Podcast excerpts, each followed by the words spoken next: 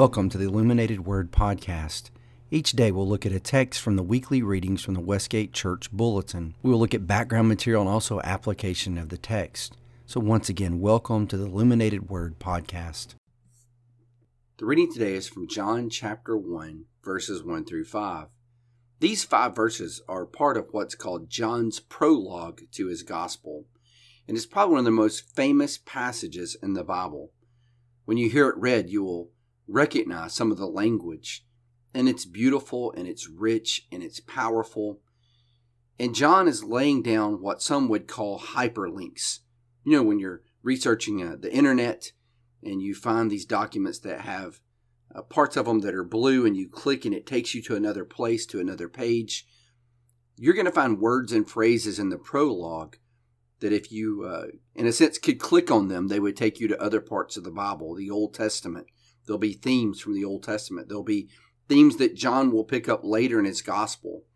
So, in these first 18 verses of the Gospel of John, he is laying down some good stuff, some things he's going to pick back up later. And you're going to see these themes come back over and over again. So, today I'm going to give you a few interpretive keys to help you as you read through the Gospel of John. John is this older apostle uh, he probably was one of the younger apostles in the ministry of Christ. Now he's an older man. This, this is just the theory. And he is reflecting back on what the other gospels have said, what's called the synoptic gospels Matthew, Mark, and Luke. Matthew, Mark, and Luke are called the synoptics because they see with one eye. That's what synoptic means, one eye. And they're very similar. Uh, for example, uh, 93% of Mark is found in the Gospel of Matthew. So there's a lot of similarity in those three Gospels, but John is just so different. Uh, John is, is really giving you a deep spiritual picture of who Jesus really is. He's pulling the veil back a little bit, saying, okay, here's what's going on behind the scenes. John is also very symbolic. And so if you like symbolism and you like deep meaning, uh, for example, John's going to have a surface level meaning that's really simple to understand, but there's also going to be something deeper resonating in the background. And if you like that kind of stuff, uh, you're going to love John's gospel because it's found all throughout this gospel. It is beautifully written. The language is so powerful. I know when you take Greek, a lot of times, biblical Greek, John is the the first book you'll work on in biblical Greek. So a lot of Greek students are familiar with this gospel because you'll uh, learn a lot of your Greek in the Gospel of John. But I want to invite you along with our readings. I'm going to read just these first five verses. Really, that, that's going to be enough for today because there's so much here. This is John 1, 1 through 5. Once again, I'm reading from the English Standard Version. In the beginning was the Word, and the Word was with God, and the Word was God. He was in the beginning with God. All things were made through him, and without him was not anything made that was made. In him was life, and the life was the light of men. The light shines in the darkness, and the darkness has not overcome it. Now, right out the gate, you get those three words in the beginning. That takes you right back. There's those hyperlinks I talked about. That takes you right back to Genesis chapter 1, verse 1 uh, the most probably famous words in the Bible, the most famous phrase in the Bible, in the beginning. But John changes it up a little bit. In the beginning, it, it doesn't say in the beginning God, it says in the beginning was the Word. So John is signaling to us he's talking about God. There's something about God he's going to reveal to us that we didn't know before. Now, if you look later in John's Gospel, in John chapter 20, he will tell us the purpose of his book. The purpose of his book is for you to believe in Jesus Christ. Now, he doesn't mention Jesus by name in these first five verses, but that's who he's talking about. So he says, In the beginning was the Word.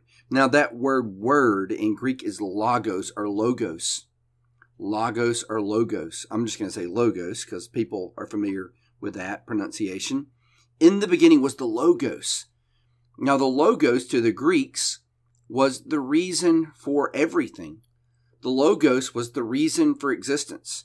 So there's a lot going on here, probably, with the thought of John. Number one, John is saying, okay, back in the book of Genesis, God speaks the universe into existence with his word. And he's saying, okay, that word that God used to speak the world into existence is a person, is Jesus Christ, is actually the pre incarnate Son of God who's always existed. So that's mind blowing that this word is the person of Jesus. But he's also saying, possibly, that the logic and reason for all of the universe is found in Jesus Christ. Not only is he just the Messiah of Israel, not only is he the king they've been waiting for, but he is the very reason and logic for everything. We'll say during Christmas, you know, Jesus is the reason for the season. John say, no, he's the reason for everything, actually. Um, then he tells us some other things. And the Word was with God. Now, I believe here when he's talking about the Word is with God, God here, he'd be speaking of the Father, God the Father. The Word was with God. In the Greek, it's the word pros. It means face to face. There's this face to face union with the Logos, the Word, and God. Then he says something that would just knock anybody out of their seat that's reading this for the first time. If you're a Jew and you're reading this for the first time, you know he's talking about God. The next phrase he says, and the word was God. That logos, that, that word, that person is God. So John is telling us something deep. He's saying, now listen, within God, there's one God. Monotheism is correct. But within that one God, there are three persons, is what he's going to tell us eventually in this gospel.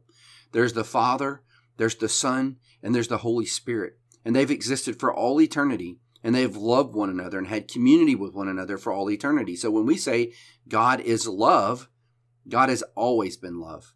He's always been love because he's been a community of love, the Father, Son, and Spirit. So when God pours that love out on us and shares it with us, it's it's love that's always been there.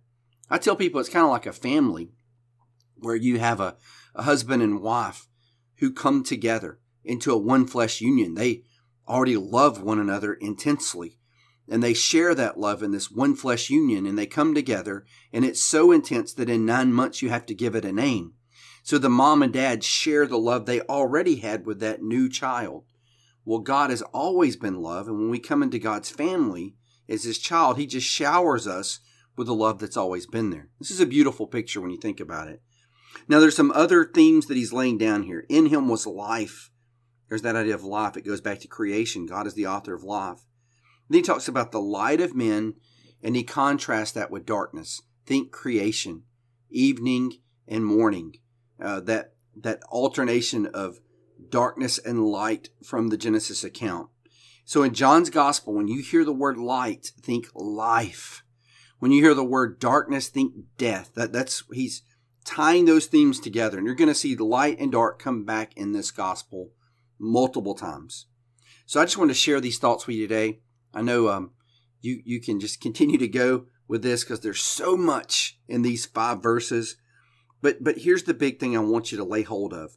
I want you to have a grand view of Jesus because in John 1:14 it tells us this word, this logos, this reason for existence became a human being. And that human being was Jesus. And when you see Jesus, you see God. He tells us that everything was created through him. So Jesus was there at the creation event, and everything was created through him as the pre incarnate Son. Colossians 1 tells us, in him, through him, by him, for him, all things are created. So Jesus also is God in flesh. So have a grand view of Jesus, one where you just want to bow down and worship him. And to think that God came to us as a human being and died for our sins is, is really amazing and humbling. I want to read to you these verses one more time. John 1 1 through 5. In the beginning was the Word, and the Word was with God, and the Word was God. He was in the beginning with God. All things were made through him, and without him was not anything made that was made. In him was life, and the life was the light of men. The light shines in the darkness, and the darkness has not overcome it. Thanks be to God for that. Thank God he became flesh. Jesus Christ is God in flesh, and He is the author of life.